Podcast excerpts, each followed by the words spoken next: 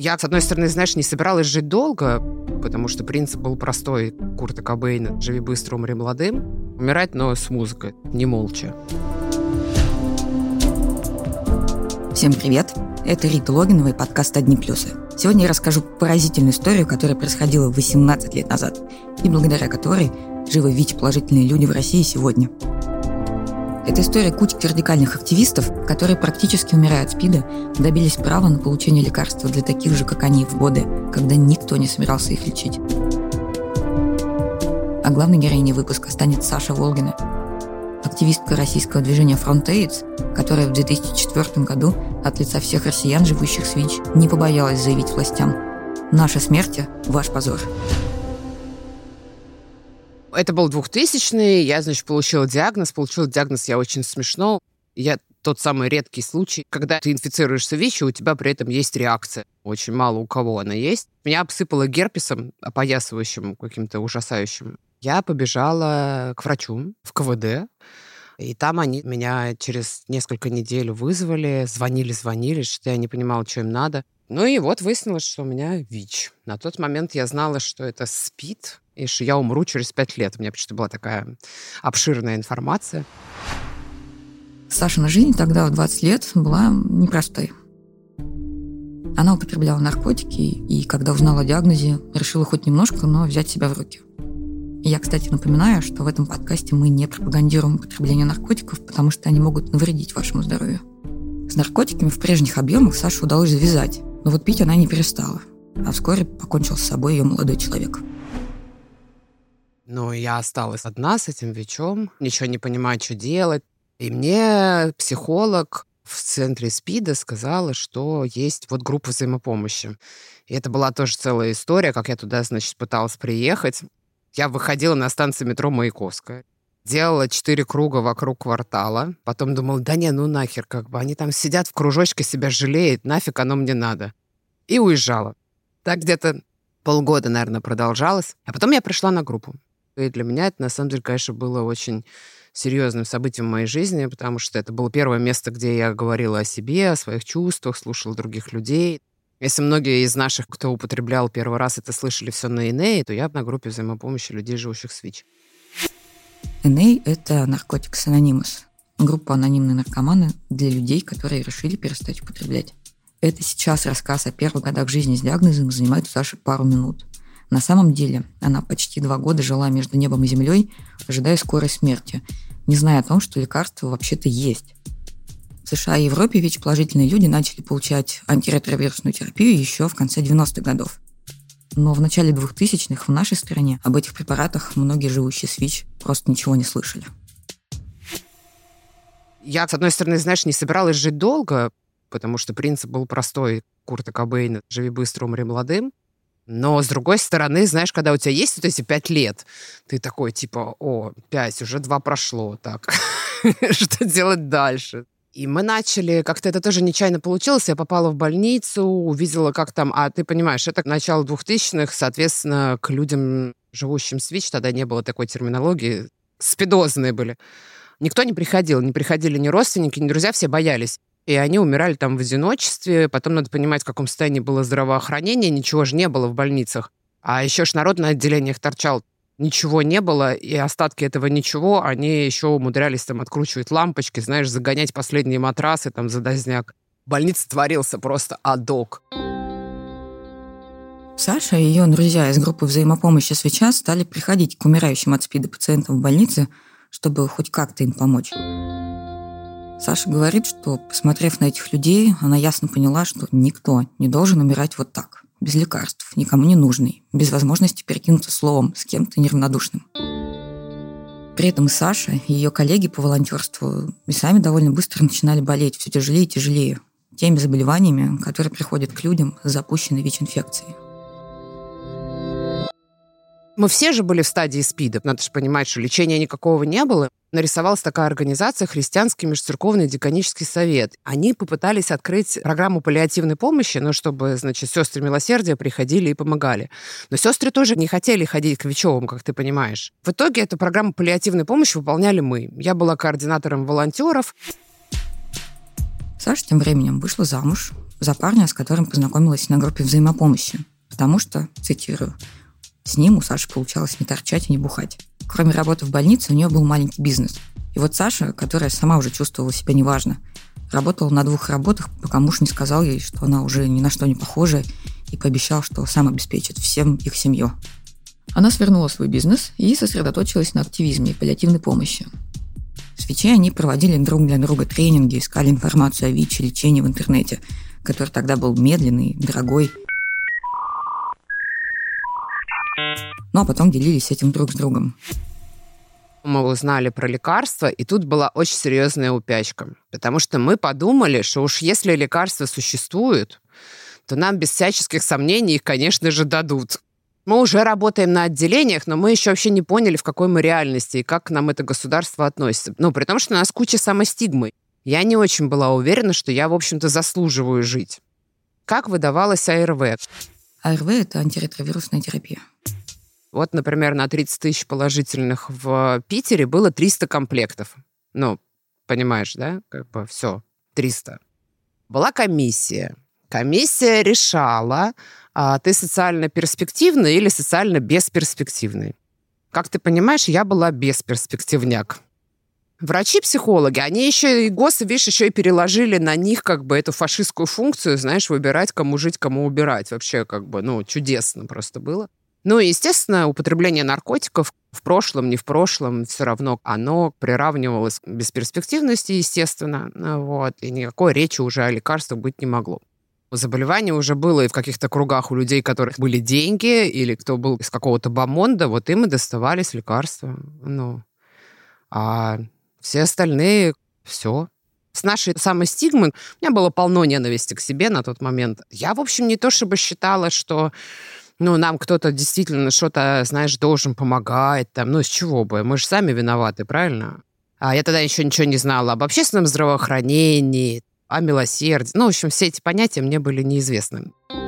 Несмотря на эту самостигму, Саша не собиралась просто ждать смерти и сидеть сложа руки. В 2002 году она познакомилась с Александром Румянцевым из фонда «Дело», который занимался помощью людям с ВИЧ и наркопотребителям. И они решили объединиться в движение, которое получит название «Фронт AIDS», чтобы действовать вместе. Вот его слова из короткого документального ролика, посвященного акциям «Фронт AIDS», которые, постоянно получая отказы, пытались добиться от властей хоть какой-то помощи для больных. Мы боремся с дискриминацией и боремся э, за жизнь людей, боремся с равнодушием и непониманием. У Саши была очень хорошая, креативная, отличная башка, и мы тоже вписались с ними это делать, мы, я имею в виду свеча. Мы провели первую акцию по поводу вообще СПИДа, как тогда все говорили, слово ВИЧ было не особо в ходу. На площади, представляешь? У Исаки вот площадь. В чем был прикол? Ну, проводи ты себе акцию, туда никто не придет, это же про СПИД. Чем стояла гениальная идея Румянцева? Он, значит, сконнектился с профсоюзами студенческими. Мы ездили по общагам. Я прям помню это, знаешь, неделю или дней 10. Мы каждый день в одну общагу, и ты там рассказываешь, у меня ВИЧ, ля-ля-ля, передается так-то профилактика, совмещенная как бы с мотивацией ребят, приходите на акцию. Короче, у нас Рита на дворе, я не знаю, 2002, наверное. У нас стоит целая площадь молодежи с шариками. Проспит. Такого не было в России, это было непредставимо. Ну, это просто, знаешь, вот есть вещи возможные, а есть невозможные. Ну и к чему призывали на этой первой акции на площади возле Исаки? Ну, что мы вообще существуем, что нас надо лечить, но это была еще очень мирная версия. Там были врачи, пришли священники. Саша где-то нашел классного батюшку, который говорил, что это не грех, там, и не наказание. Когда мы создавали Frontates, смотри, какой прикол. Мы считали, что нет, нам надо дать АРВ, пустить его в страну, дать генерики, и тогда мы сами себе сможем на них заработать, потому что так лекарства стоили там типа порядка 12 тысяч долларов в год, а генерики бы стоили там типа 100-200. Многие считают, что фронтейцы просили лекарства у государства. Так вот, нет. У нас не было столько отваги и мужества. Мы просили возможности себе их купить. Раз уж мы так накосячили, то можно, пожалуйста, мы будем себе их покупать. Я выступала, это вообще, у меня где-то дома лежит моя первая в жизни речь. Мы ее писали всей свечой недели три. У меня была такая шапка с прорезями, но белая. Открывать лицо я тогда еще не была готова, но мы понимали, что надо хотя бы не черную балаклаву, знаешь, напяливать. Хочу, конечно, сказать про свою маму, потому что, знаешь, ничего бы из этого не было, э, если бы не офигеть, какая поддержка семьи. Я вот очень своей матери благодарна. Она мне с самого начала поддерживала. Когда я решила статус открывать, это было понятно, что у нее будут проблемы на работе с соседями. Мама мне сказала, знаешь что, типа, я тебя не стыжусь, я тобой горжусь, иди и делай то, что должно. Ну и, собственно, провели мы эту акцию, такую, знаешь, мирную. Были шарики, было юту э, из колонок, целая площадь народу. Мы там с этого грузовика, значит, выступаем. Я, этот врач Боткинской больницы, священник, значит, и все что-то говорят. Ну, и никакого результата, Рит. А какая была политика партии? Политика партии, она была достаточно умная. Значит, в Москве, где было много людей, живущих с ВИЧ, и где это могло, если бы им тоже не давали лечение, привести к каким-то повстанческим действиям, им давали лечение, понимаешь, как они хитро сделали. Им как бы лечение давали в Москве, единственном городе во всей стране. А в Калининграде, в Питере все дохли, и все.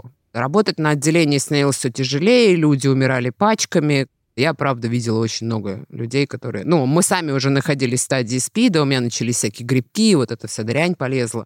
Плюс очень высокие же были риски с туберкулезом. Людей привозят, знаешь, им же не сразу делают анализ, а ты как бы сразу начинаешь им менять памперсы, держать их за ручку, ходить им покупать еду и всякое такое прочее. Питерские активисты Волгин и Румянцев поняли, что одним таким митингом ничего не добьются. И они решили поехать в Москву, чтобы там договориться о совместных действиях с московским сообществом людей, живущих с ВИЧ.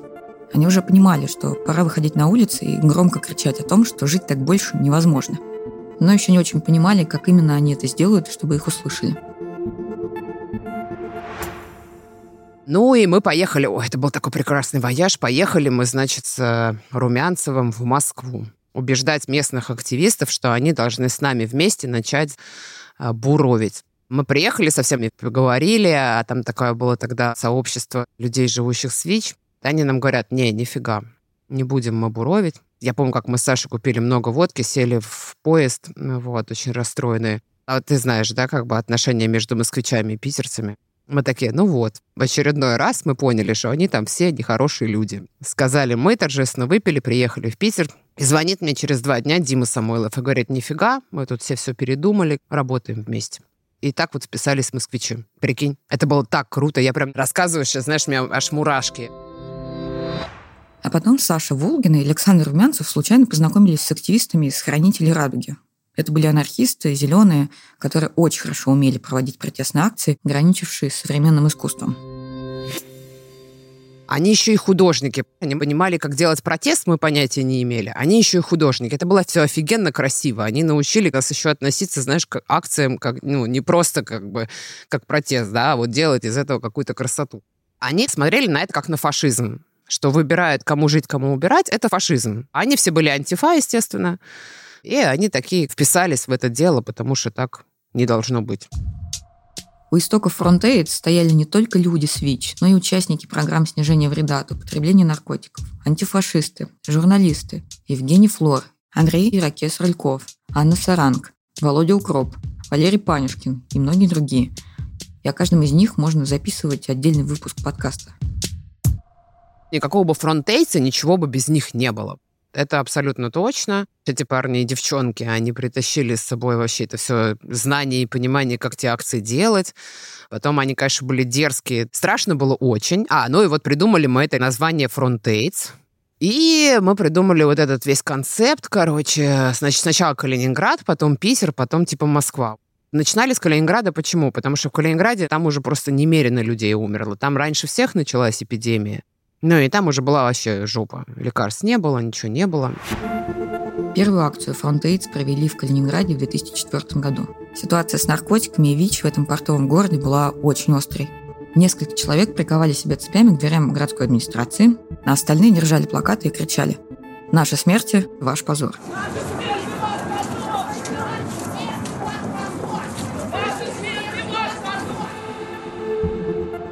А вот как эту акцию вспоминает журналист Валерий Панюшкин в интервью спеццентру.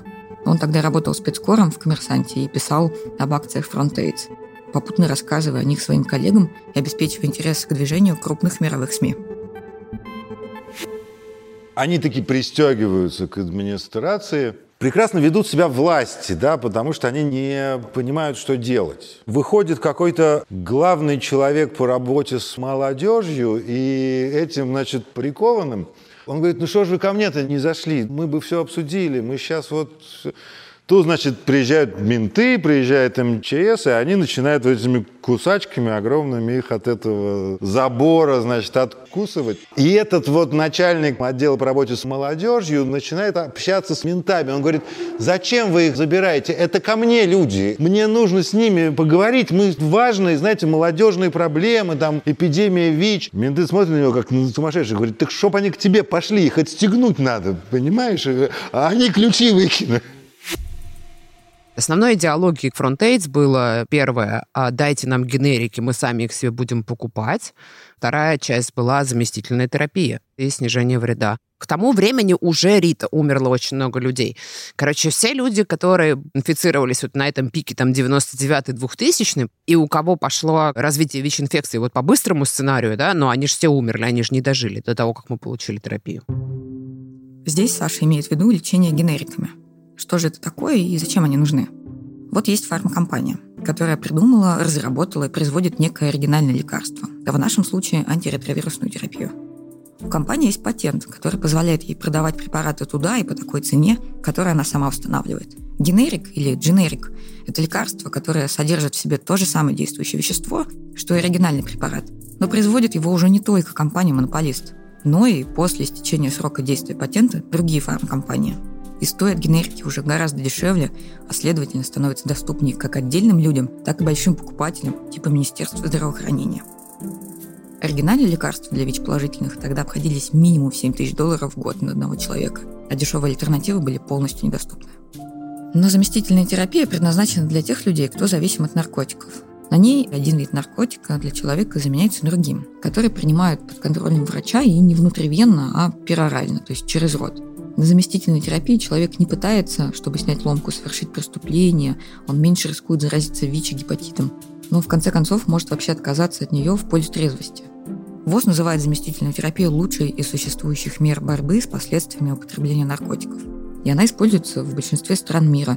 Среди них Израиль, США, все страны Евросоюза, Китай, Украина, даже Беларусь. И только Россия борется с заместительной терапией и у себя дома, и в других странах.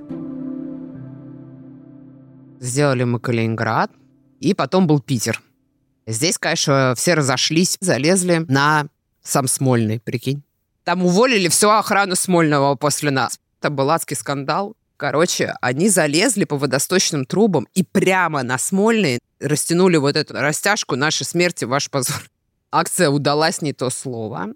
Это тоже все очень сильно прогремело. С нами по-другому стал разговаривать, надо сказать, спеццентр, чем они разговаривали с нами до этого.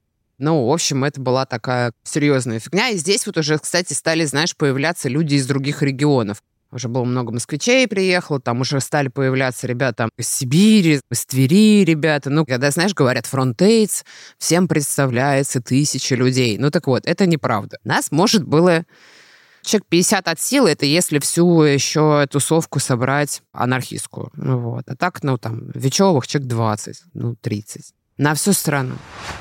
В это сложно поверить сегодня, когда уличные протесты самым грубым способом разгоняют сотрудники полиции и ОМОН, а участникам дают чудовищные штрафы и приговаривают к тюремным срокам. Но на второй акции Frontaid задержали всего одного участника. С одной стороны, отсутствие силового ответа от полиции давало уверенность продолжать. С другой стороны, активисты не видели, что их выступления что-то решают.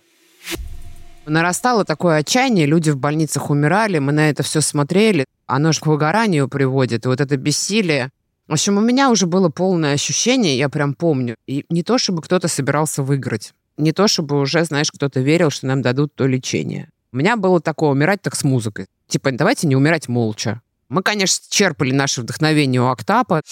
АКТАП – это международная организация прямого действия, которая с помощью радикальных уличных акций добивалась улучшения жизни людей, живущих с ВИЧ. Она была создана американскими активистами в конце 80-х. Вот это молчание смерть, и это все тоже очень сильно оказывало на нас влияние. Вообще международная поддержка активистов из-за бугра, она была важна, потому что мы чувствовали себя частью общего движения. Мы придумывали всякие еще интересные штуки. Панишкин решил познакомить меня с Немцовым и познакомил. Там меня причесали, накрасили, поехали встречаться. Немцов любил женщин, как мы все знаем. Гениальный, конечно, был человек, это точно. Короче, он придумал такую фишку. Он говорит, а давайте поставим Кремль на счетчик. Газета «Коммерсант», где тогда еще работал Панишкин, будет каждую неделю публиковать, сколько народу умерло. Мы сейчас напишем новый закон по СПИДу, значит, как все на самом деле должно быть, давайте публикуем этот закон, а дальше будем, значит, каждую неделю публиковать, а сколько людей умерло в результате того, что ничего не принимается. Прикольная была идея, мы просто ее не успели реализовать, потому что, как ни странно, несмотря на то, что нам казалось, что победа недостижима, она была близко. Следующая акция была самой тяжелой, по словам Саши. Активисты Фронтейдс приковали себя наручниками к воротам здания Министерства юстиции в Москве на улице Житной и заблокировали вход. В этом здании располагалось и Главное управление исполнения наказаний, и оно стало объектом пикетирования, потому что для людей, живущих с ВИЧ в российских тюрьмах, любой, даже самый небольшой срок заключения был равносилен смертному приговору. Они умирали в колониях от СПИДа и туберкулеза, не получая лекарств. Мы мотанулись в Москву. Мы всегда старались хорошо готовиться. У нас всегда с нами были журналисты, правозащитники были с нами до самого, знаешь, конца. А тут мы не очень подготовились, а еще мы не подумали о том, что мы будем к ментам приковываться, а они этого не любят. Товарищи милиционеры очень были не рады. А еще, знаешь, это холодно, Москва, кто-то еще забыл кусачки, фашисты. Откуйте нас уже. Да, я прикололась тогда. Короче, они нас привезли в отделение. В отделении уже все было, знаешь, ну, плохо. Они с нами тогда этого не обращались. А тут было прям фигово. Задержанных на пикете активистов судили, дали административное наказание и должны были отпустить, вернув паспорта. Но почему-то после суда ОМОН снова загнал их в автозак и повез в отделение. Нас привозят обратно в отдел, какая-то начинается буча, давайте снимем отпечатки пальцев. И начинается угроза, что сейчас будут по одному выволакивать народ и бить их, если не будет отпечатков пальцев. А надо сказать, что у нас действительно были ребята, которые за другие акции радикальные были в каком-то розыске, понимаешь? Нам это все обкатывание пальцев было действительно ни к чему. Мы уже осуждены, нам должны были отдать паспорта, и нас никто не имел права прогонять через строй ОМОНовцев с автоматами. Мы уже дозвонились, обратно неслись к нам на помощь э, правозащитники и журналисты. Вот эта вся фигня происходит в отделе, а у нас с собой были такие стеклянные банки. Мы разбиваем эти банки о пол и встаем такие с этими осколками. И одна у нас девочка, она психанула совсем. Ну, представляешь, на каких это все эмоциях и нервах. То, что произошло там дальше, страшно представить все отделение в крови брызжет. А эти еще до них только дошло, что мы вечевые, что они вообще тут все находятся в вечевой крови. Хотели отпечатки, нате, мы прям в этой кровище отпечатали им ладошки, поздавали им это все дело. Ну, в общем, крики, вот это вот, Светки пытаемся зажать руку, ну, артерия, это вообще серьезно. В общем, ее чудом довезли, приехала скорая, нас всех выпустили. Потом там было разбирательство, там превышение полномочий, все такое прочее. Саша говорит, что она боялась перед самой первой акцией в Калининграде, а потом как-то особенно не боялась. Ровно до вот этого происшествия в отделении полиции, залитым кровью ее соратницы. До победы осталась одна акция. После этой истории, буквально это все происходит в феврале, мне кажется, на День памяти людей, живущих с ВИЧ, э, в мае мы, опять-таки, это такое делать давно нельзя, мы перекрываем движение в Москве напротив Минздрава. Это то, чего делать нельзя все, стопоришь все движение и вообще, и привет. Тогда это было все не уголовно наказуемо, и к нам вышел замминистра здравоохранения. Прикинь, сейчас бы вот какой-нибудь министр бы вышел с кем-нибудь разговаривать из-за протестов. Это же невозможно себе представить. Это только в 2004 году было возможно. Еще свободы было. Завались. В 2005 году Саша Волгина получила премию MTV Russia Music Awards за вклад в борьбу со СПИДом. На сцене она сказала, Земфира была не права. Имея в виду строчку из ее песни «Но у тебя спит, и значит мы умрем». Когда мы вот это жахнули, по вторую акцию, мне поступило предложение из спеццентра, давай мы тебе дадим лечение. Ну, конкретно тебе. Я уже была в стадии СПИДа. Я считала это неправильным и неэтичным. Во-первых, я боялась, что мы дадим лечение, и тебе придется закрыть свой рот. А объемы работы с журналистами, они зашкаливали. Плашак снял про нас большой сюжет, а там мы все были, знаешь, с этими шашечками на лице, ну вот это вот все. И выглядели мы как скопище преступников. Так вот криминальных авторитетов показывали, помнишь, хроники?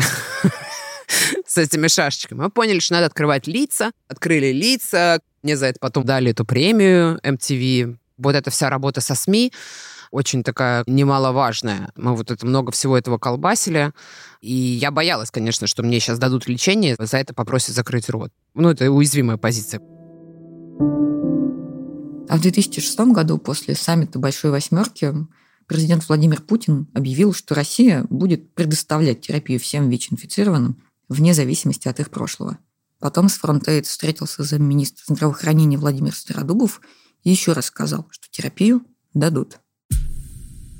До этого же они не пускали ни глобальный фонд, ни сами не давали, ну, лекарства. А тут, значит, все. Мы встречаемся с этим замминистра, он говорит, да, все, решение принято, вас сейчас всех будут лечить, придет глобальный фонд, они привезут таблетки. Генериков не будет, и тут Иракес говорит, а Иракес уже был на самом деле в плохом состоянии физически, ему было уже очень часто плохо. И он говорит, слушайте, а что заместительный? Это еще надо было видеть, знаешь, сидит такой замминистра здравоохранения, сидим мы, с какими-то там синими ирокезами на голове, все такие в камуфляже. У меня были какие-то тоже какого-то непонятного цвета волосы. Ну, сборище каких-то сумасшедших неформалов, панков. И Иракез говорит, слушайте, что заместительные? И замминистра говорит, нет, вообще без шансов. А Иракез говорит, и что мне делать? Я, говорит, торчу вот уже столько лет, я устал. Ну, и он говорит, что типа ничем не могу помочь. И вот уже после этого достаточно скоро Иракез умер. Умер не только Иракез, как вообще сложилась судьба других участников фронтейдс? Ну, фигово в большинстве. Мы, значит, все посрывались, знаешь, мы получили это лечение, но мы к тому времени уже все выгорели, начали все принимать наркотики. Меня отправили по итогу на Рибуху в Киев. Рибуха – это реабилитационная программа для зависимых. Кто-то там сел, потом вышел. Те, кто сели, кстати, потом выжили. Ну, а так сначала умер Ярик еще во время вот этого всего фронтейза, еще когда прямо во время съемок фильма Шеремета умер. Там все это в кино есть. А недавно был День памяти людей, употребляющих наркотики, которые умерли из-за драконовской наркополитики. Я вот вспоминала, как раз делала всякие посты в соцсетях. Мишу вспоминала, Илью вспоминала. Ракес у меня на руках умер, это было очень тяжело. Много, в общем, при чьей смерти я присутствовала лично. Фронтейдс просуществовал еще какое-то время после того, как Путин пообещал ведь положительным россиянам лечение, независимо от их социального положения. Но это все было уже не про доступ, это уже было больше про генерики. Мы продолжали все еще топить вот это против патентов. Я продолжаю этим заниматься до сих пор. Никогда не собираюсь останавливаться, потому что это все очень нечестно. Но это проблема и западного мира тоже. Ну, на Западе все эти чудесные фармакомпании, собственно, и окопались. Но здесь вот эта история заканчивается. Мы получили доступ. Сама Саша переехала из России сначала в Киев, а последние несколько лет живет в Амстердаме и работает в глобальной сети людей, живущих с ВИЧ. А какой она видит себя и своих соратников по фронтейдс сейчас, спустя 18 лет? Для меня это история про то, что никогда не надо опускать руки, никогда не надо впадать в отчаяние, умирать, но с музыкой, не молча. Для меня это история про обретение достоинства, потому что мы пришли в это во всем. Мы реально считали, что мы не заслуживаем ничего. А в процессе всего этого мы выросли, полюбили друг друга, начали видеть ценности в себе и в окружающих. Мы стали командой. И я уже совсем не считала, что кто-то имеет право принимать решение, кому из нас умирать. Пришло и понимание милосердия, зачем помогать другим, потому что вся эта паллиативка очень сильно нас изменила. И солидарность да, потому что все это началось же с чего, да, с того, что чувак из Москвы перезвонил и сказал, нет, мы все вместе. Ну да, мы все выгорели, сгорели, загасили это наркотиками, и большинство людей умерли, это правда. Как это? Война – дело молодых, лекарства против морщин. Война заканчивается потерями с обеих сторон.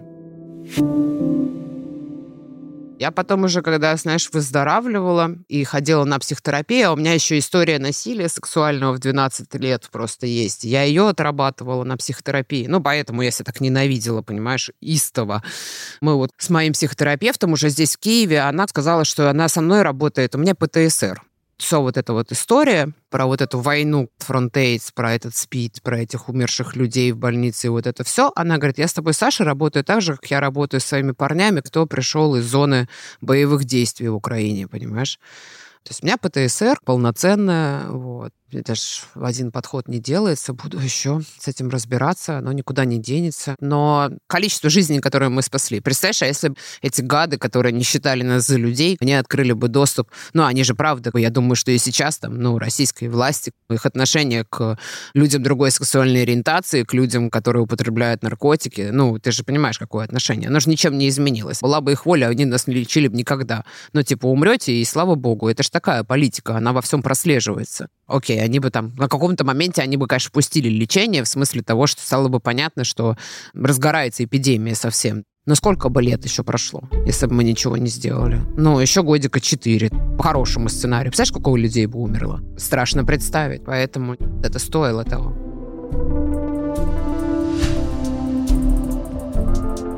Вскоре после распада Frontaid Саша Волгина переключила внимание на новую проблему – перебой с терапией. Я основала движение «Пациентский контроль», участники которого тоже проводили акции прямого действия. Однако столкновения с полицией в офлайне к тому времени стали попросту опасными. Поэтому борьба во многом переместилась в онлайн. Например, друзья-хакеры научили активистов делать Google бомбу, чтобы при запросе «Бюро похорон» пользователям показывали сайт Минздрава. Но о пациентском контроле я сделаю, пожалуй, один из следующих выпусков подкаста «Одни плюсы». В описании этого эпизода я оставлю ссылки на те архивные и классные материалы, на которые я опиралась. А еще на полезные сервисы, которые могут помочь узнать свой ВИЧ-статус, принять диагноз и начать лечение. С вами была я, Рита Логинова, и звукорежиссер и композитор Глеб Лиманский. Пожалуйста, берегите себя.